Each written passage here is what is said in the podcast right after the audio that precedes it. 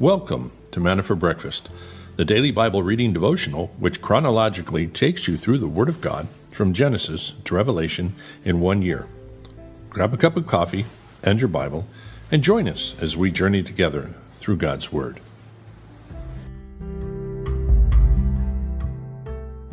Morning, everyone. We are live, and it's nice to have you guys with us this morning. I got my hat on because I have a bad hair day again, but we are pressing on this morning, looking at um, some very interesting things. I was looking at this day in history and went, mm, it's not that interesting to me, the stuff that went on this day. But so I decided to mix it up and go back into some of our Christian history stuff, which I like. I think I'll do that, um, bring that in every now and then. So on this day, let me think. Why is this day accredited to Pascal? November 23rd, Blaise Pascal's conversion.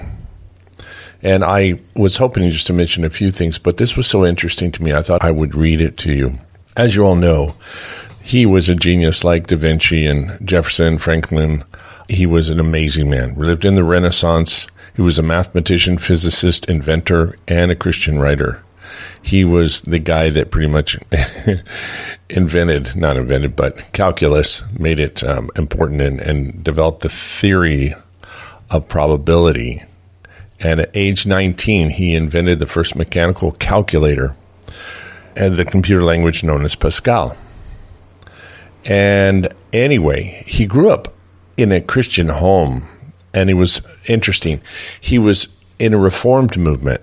He believed in Calvinism, his family did and he accepted his religion or his faith, but he never came alive in it. And then on this day, November 22nd, 1654, Pascal's horse bolted and, and plunged off a bridge. But he was thrown onto the roadway. So his horse just bolts un- underneath him to its death off a bridge, and he's thrown to the side. And he took that as a warning from God.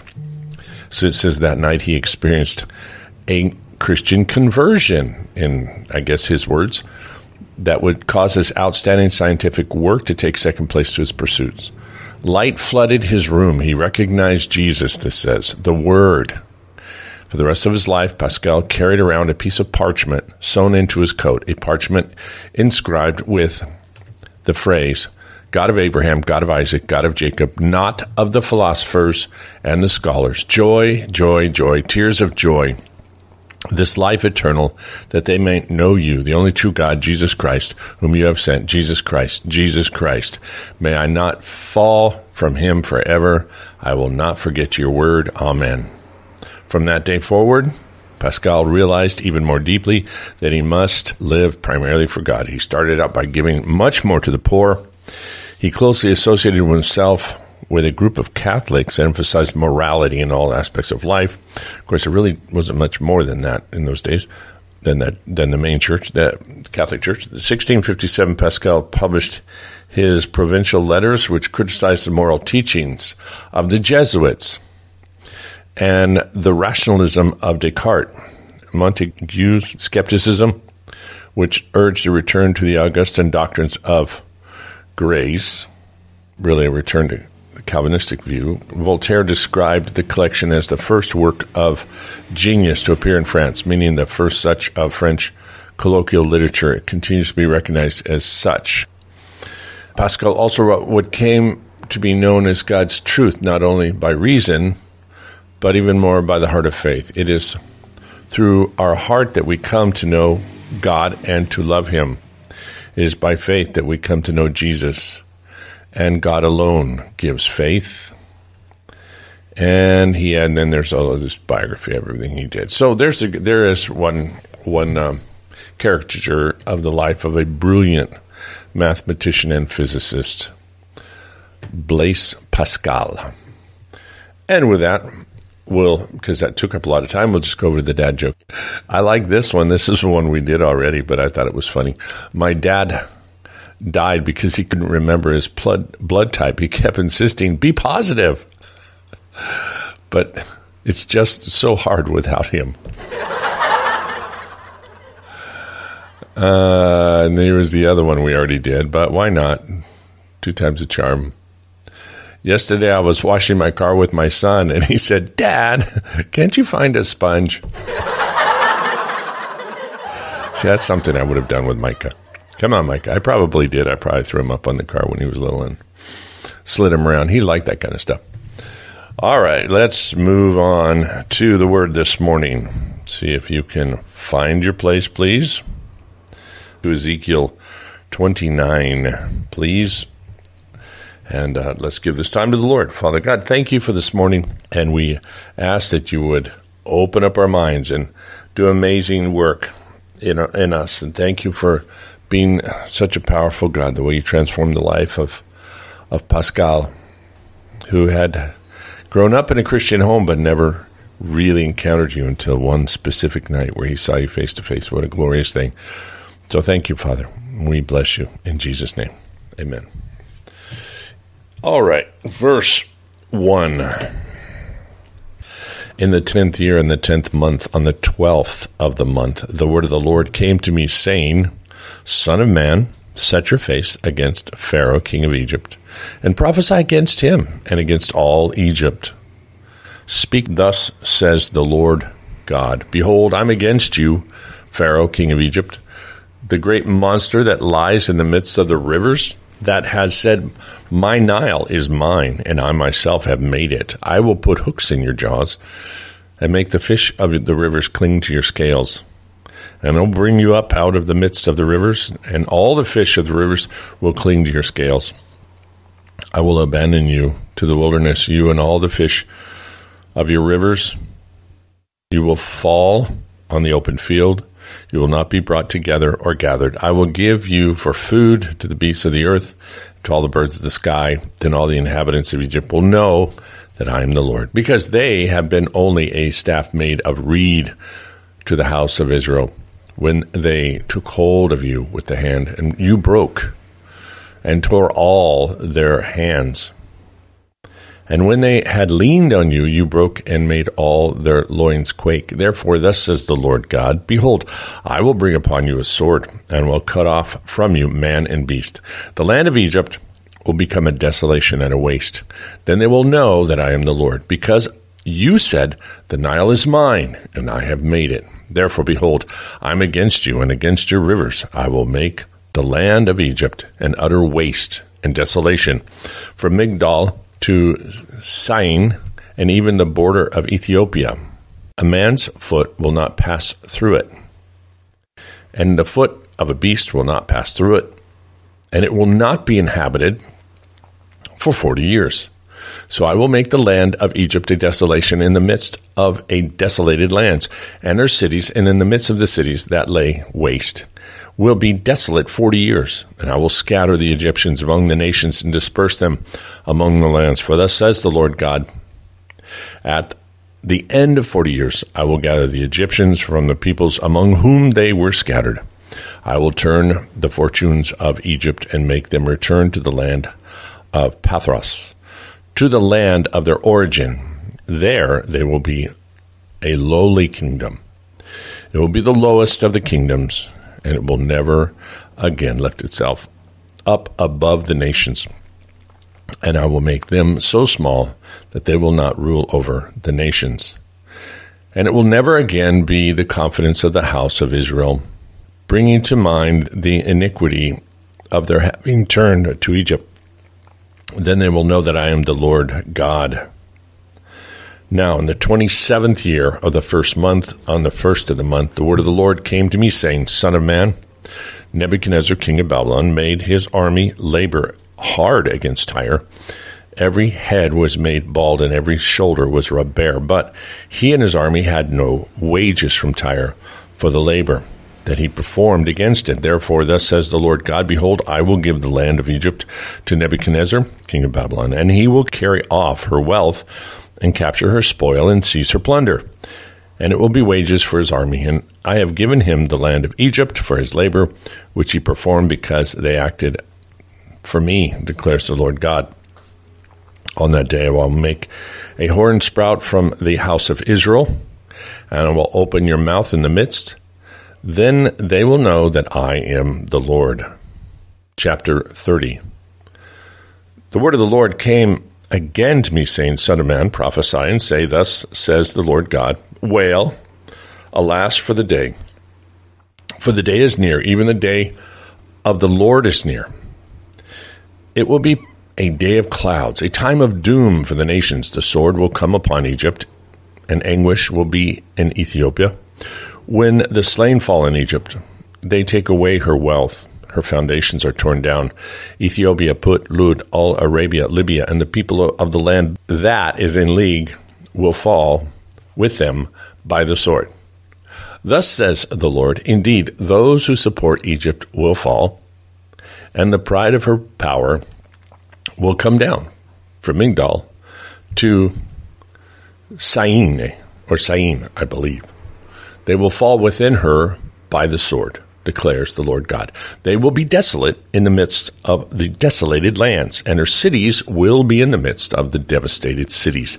And they will know that I am the Lord. When I set a fire in Egypt, and all her helpers are broken, on that day messengers will go forth from me in ships to frighten, secure Ethiopia. And anguish will be on them as on the day of Egypt. For behold, it comes. Thus says the Lord God. I will also make the hordes of Egypt cease by the hand of Nebuchadnezzar, king of Babylon. He and his people with him, the most ruthless of the nations, will be brought in to destroy the land, and they will draw their sword against Egypt and fill the land with the slain. Moreover, I will make the Nile canals dry and sell the lands into the hands of evil men. I will make the land desolate and all that is in it by the hand of strangers. I, the Lord, have spoken. Thus says the Lord God. I will also destroy the idols and make the images cease from Memphis. And there will no longer be a prince in the land of Egypt I will put fear in the land of Egypt, and I will make Pathros desolate. Set a fire in Zoan and execute judgment on Thebes. I will pour out my wrath on Sin, the stronghold of Egypt, and I also cut off the hordes of Thebes. I will set a fire in Egypt. Sin will writhe in anguish. Thebes will be breached and Memphis will have distress will have distresses daily. The young men of On and Phi Beseth will fall by the sword. The women will go to captivity, and the Telephanes, Telephanes, Telephanes of the day will be dark. That word, Telephanes of the day will be dark. When I break there the yoke bars of Egypt, then the pride of her power will cease in her a cloud will cover her, and her daughters will go into captivity. Thus I will execute judgment on Egypt, and they will know that I am the Lord. Verse 20 In the eleventh year, in the first month, on the seventh of the month, the word of the Lord came to me, saying, Son of man, I have broken the arm of Pharaoh, king of Egypt, and behold, it has not been bound up for healing or wrapped in a bandage that it may be strong and hold a sword. Therefore, thus says the Lord God, Behold, I am against Pharaoh, king of Egypt, and will break his arms, both both the strong and the broken. I will make the sword fall from his hand. I will scatter the Egyptians among the nations and disperse them among the lands.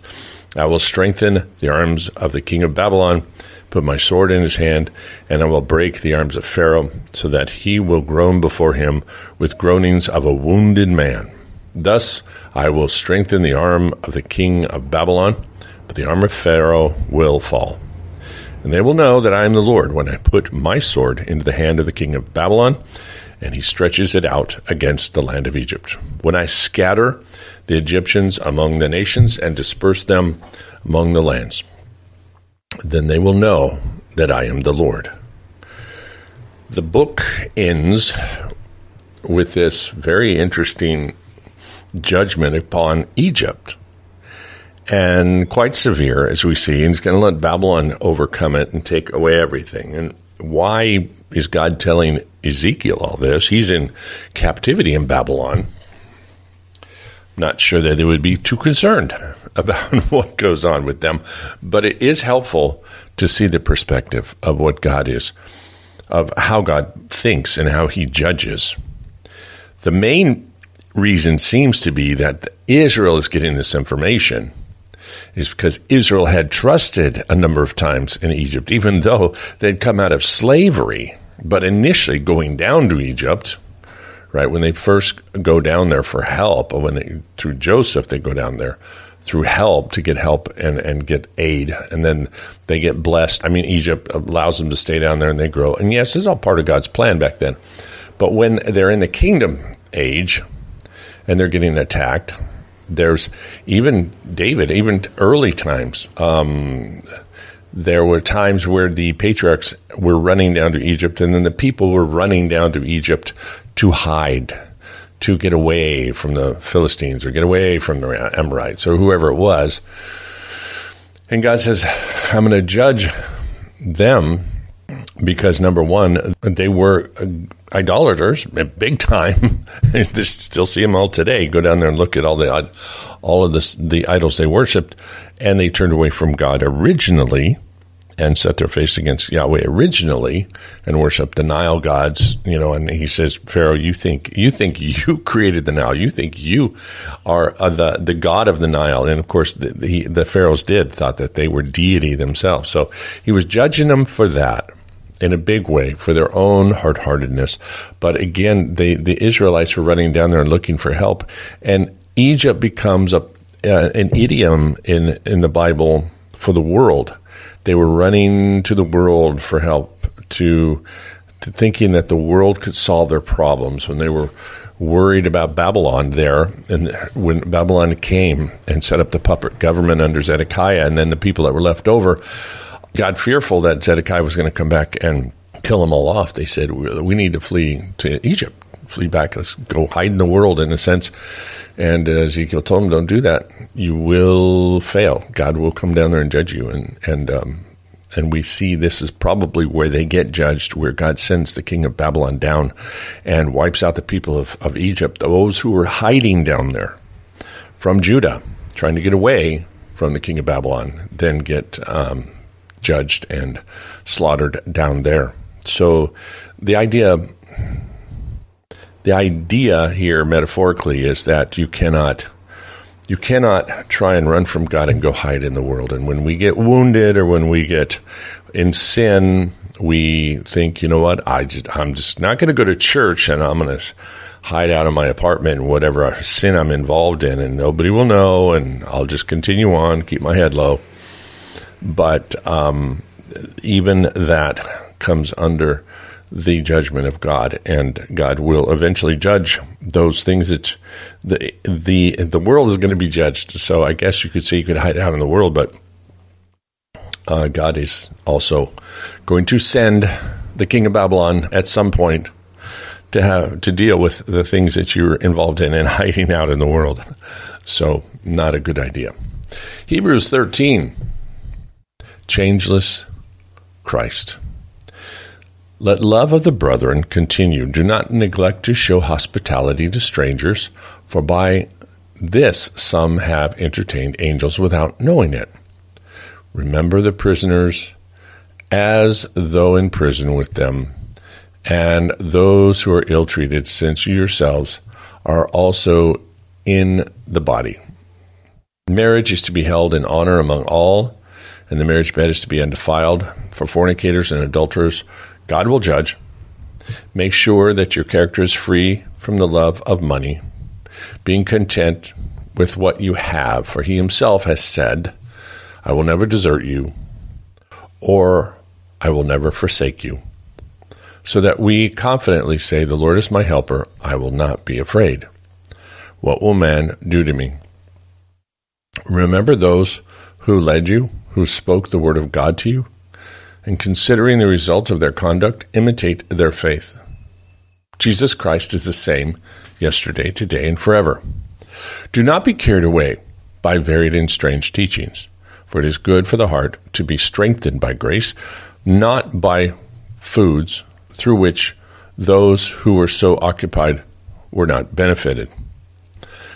We have an altar from which those who serve the tabernacle have no right to eat. For the bodies of those animals whose blood is brought into the holy place by the holy priest as an offering for sin are burned outside the camp. Therefore, Jesus also, that he might sanctify the people through his own blood, suffered outside the camp. So let us go out to him outside the camp, bearing his reproach. For here we do not have a lasting city, but we are seeking a city which is to come, God pleasing sacrifices. Verse 15 Through him, then, let us continually offer up a sacrifice of praise to God. That is the fruit of lips that give thanks to his name. And do not neglect doing good and sharing, for with such sacrifices God is pleased. Obey your leaders and submit to them for they keep watch over your souls as those who give an account. Let them do this with joy and not with grief, for this would be unprofitable to you. Pray for us, for we are sure that we have a good conscience, desiring to conduct ourselves honorably in all things. And I urge you all the more to do this so that I may be restored to you the sooner.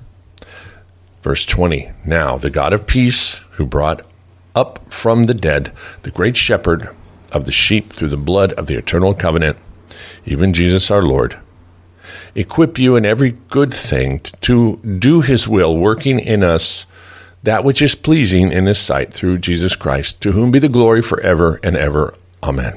But I urge you, brethren, bear with this word of exhortation, for I have written to you briefly Take notice that our brother Timothy has been released, with whom, if he comes soon, I will see you. Greet all the leaders and the saints. Those from Italy greet you. Grace be to you all. Amazing letter. And um, in Paul's mind, it was a short letter, 13 chapters. By the way, I think I said that we were we were in the end chapters of Ezekiel. We still have more chapters to go, if memory serves. Um, I was thinking of Hebrews there, that we're at the end of Hebrews. But this beautiful book um, of Paul that he's writing here, again, I said it's Paul. I think it's Paul. Um, has the balance when you look at what he's saying they're under persecution and they're also confused. They don't know whether they should go back to Judaism, don't know if they should play it safe and just go back to mom and dad's faith and hang out in, in the uh, temple and do sacrifices where where it's um, it's known, it's safe, it's easy. They don't have to go out on a limb. But he's saying, look, guys, you're not getting the picture. There's this balance that he brings in. He's not drawing them away to something different what he's saying is God's the same yesterday, today, and forever. He hasn't changed, nor has he changed the approach of how he wants to reach out and save or how he wants us to worship him. We're still bringing sacrifices. We're still going before him, but now our sacrifice is not of the animals, the blood of animals, because Jesus was offered. He was sufficient. He was brought up for the blood that would be sacrificed and be pleasing to God. Therefore, we are to offer up the sacrifices, but now the sacrifices of praise. You're still Jews. You're still worshiping God. You're just now doing it the, in the next stage, the completed stage of what God had already ordained, because He brought in the new priesthood and He brought in Jesus, who is the higher priest, a high priest of an order greater than that of Aaron. Therefore, He's in, and and mixing in all that, the persecution he's saying, don't fall into fear. And don't worry, certainly don't worry about being fearful about the Jews, about turning away from Father Abraham, because you haven't. You have only been obedient to Father Abraham, who what? Believed by faith.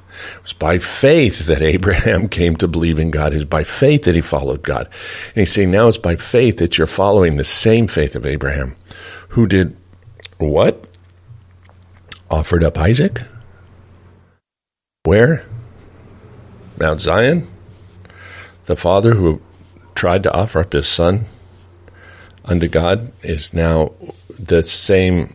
You are now seeing the completed modeling that that uh, Abraham did. He he played out the passion of Christ, offering the fathering up, offering up his son. He says, "Now you've done all that, so don't walk in fear, walk in praise, continue to walk in praise, and uh, and don't turn don't turn back." So that was the whole kind of message that Paul is bringing to them in a beautiful balance, with a lot of love and a lot of understanding of what these people are going through. Uh, don't fall into fear, and this was this is great encouragement to a lot of us. It's easy to fall into fear. All right, let's continue on now with Charles Spurgeon. Acquiring perseverance. The Lord thy God will put out those nations before thee by little and little. Deuteronomy 7:22. We are not to expect to win victories for the Lord Jesus by a single blow. Evil principles and practices die hard in some places, it takes years of labor to drive out even one of the many vices which defile the inhabitants.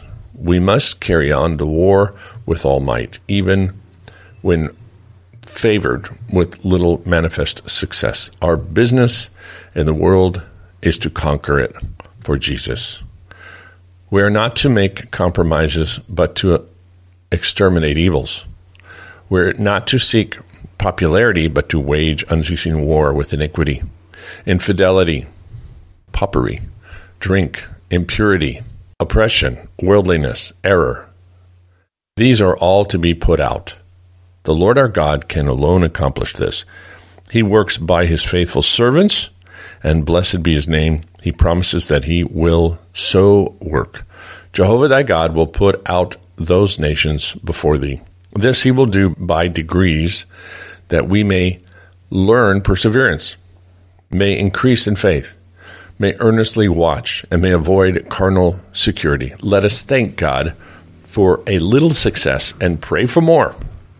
Let us never sheath the sword until the whole land is won for Jesus. Courage, my heart, go on little by little, for many littles will make a great woe. There you go. Good admonition, good counsel, that we keep on waging war little by little in His name, but we do it. Obviously, our weapons are not of this world, they're through prayer and through um, asking God to take the victories over all the little things going on around us. And in this city, there's a lot of it. we've we've seen a couple little victories actually I think, what he's describing in my own personal mind. Because when our church was planted where we were all these years ago, um, above us was a very popular bar, and around the corner was a table dance uh, strip club, and um, and then and then a liquor store right next to us. And after all these years, table dance bar's gone. So is the bar above us was that God gaining a little victory little by little? I don't know, but it's. I was just I just think about those things and go, wow, we kind of outlasted them. That was neat. That is watch cool to watch God do that. And I don't know, maybe God was in, in little by little winning winning those victories. Well, Father God, thank you for blessing us and for giving us this time together. We ask God that you would continue to use us for your kingdom, for the things you're doing in your kingdom to be mighty warriors in prayer. Thank you for the opportunity and the privilege. Thank you for using us in many wonderful ways, the people that you are raising up for the kingdom. I want to pray for the um, various things that are going on to raise up um, workers and leaders for the conference, the pastors and leaders conference that'll be going on down in Rancho de Dios starting tomorrow through the weekend. We pray for them, God, for all that they're doing, and the conference speakers, the people that'll be going. May you just open up their minds and their hearts to how you would desire their ministers, their pastors to function, and their churches to function. Encourage them and strengthen them in the Holy Spirit. Biblically, God. And we pray for those that are sick and are hurting, God, that need that need your encouragement to continue the fight. We know that many are that are doing an excellent job, and we thank you for their faithfulness in dealing with their discomfort, but still maintaining a, a godly attitude and a proper attitude. God, I don't expect anybody to be running around with a smile and blessing everybody when there's so much pain and so many different things. But just thank you that their their mind is set upon you and all other things, and may we be ministering to them in their distress and in their difficulties. Show us how that we can be better servants of them. But bless them and help them in their treatments. Help them, God, to make their hospital appointments and uh, God of all things, just to to um, ease or take away the pain when it's severe. Help them sleep at night when they need to sleep, not be bothered and woken up all night long. So pray for that. Uh, God, we just specifically pray for uh, Jesse's little little grandson who's still got a cough, probably related to RSV, where he had earlier, and just needs the right healing. He's going to see a pedi- uh, pediatrician today and uh, help them just find the right treatment for this little boy so he can feel much better really quick. And I know how scary that is to have anything related to RSV in a little child. So I pray for his healing, complete healing, God. And and for the rest, just uh, keep them, God, continually in the path of healing, no matter if it's by your hand, by the hand of the doctors. Keep them healing, God. And keep us healing emotionally, spiritually. Many people have gone through the worst two years of their life, having seen one or more people they love die, having been distressed by staying at home, having so many difficulties, losing jobs, changing direction. Uh, and Father, it is it is discouraging. So I pray for those that are now just coming out of that, maybe even coming down to Vallarta for vacation to rethink their life. May you just minister directly to their hearts. We have no idea how badly this affected some people and how they're still dealing with it emotionally. So pray for your spirit to be ministering to their hearts, encouraging them, and bringing them into good fellowship with a family of believers so that they can be encouraged and strengthened and, and find what they're looking for be it either a deeper faith, a job, um, just emotional support. We pray that you be blessing and doing that through your church. And we do pray for the, the service this evening. We want to rejoice, God, in all that you're doing, celebrate, and we want to give thanks for all that you are doing through our church and here. And we're kind of, God, want to celebrate Thanksgiving in the U.S. in our own little service here in our own little way with our Mexican friends, using it as a thanksgiving for, for our life and for our salvation and for all that you're doing. So may you be blessed in that, and thank you for the opportunity we have. Bring all those, God, in this, this evening that you want to be there and continue to build us up strong in the faith. So, God, we thank you and we bless you in Jesus' name. Amen. That will do it for us.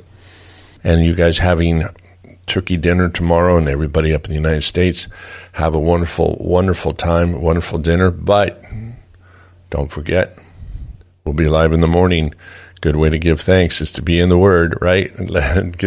keep keep the the main things the main things. Let's all continue to stay in the Word and thank Him for His blessing upon our lives, and then bring that joy into your dinner and with your friends later on. All right. So we will see you tomorrow or this evening, 6.30, I hope. God bless you all. Bye-bye.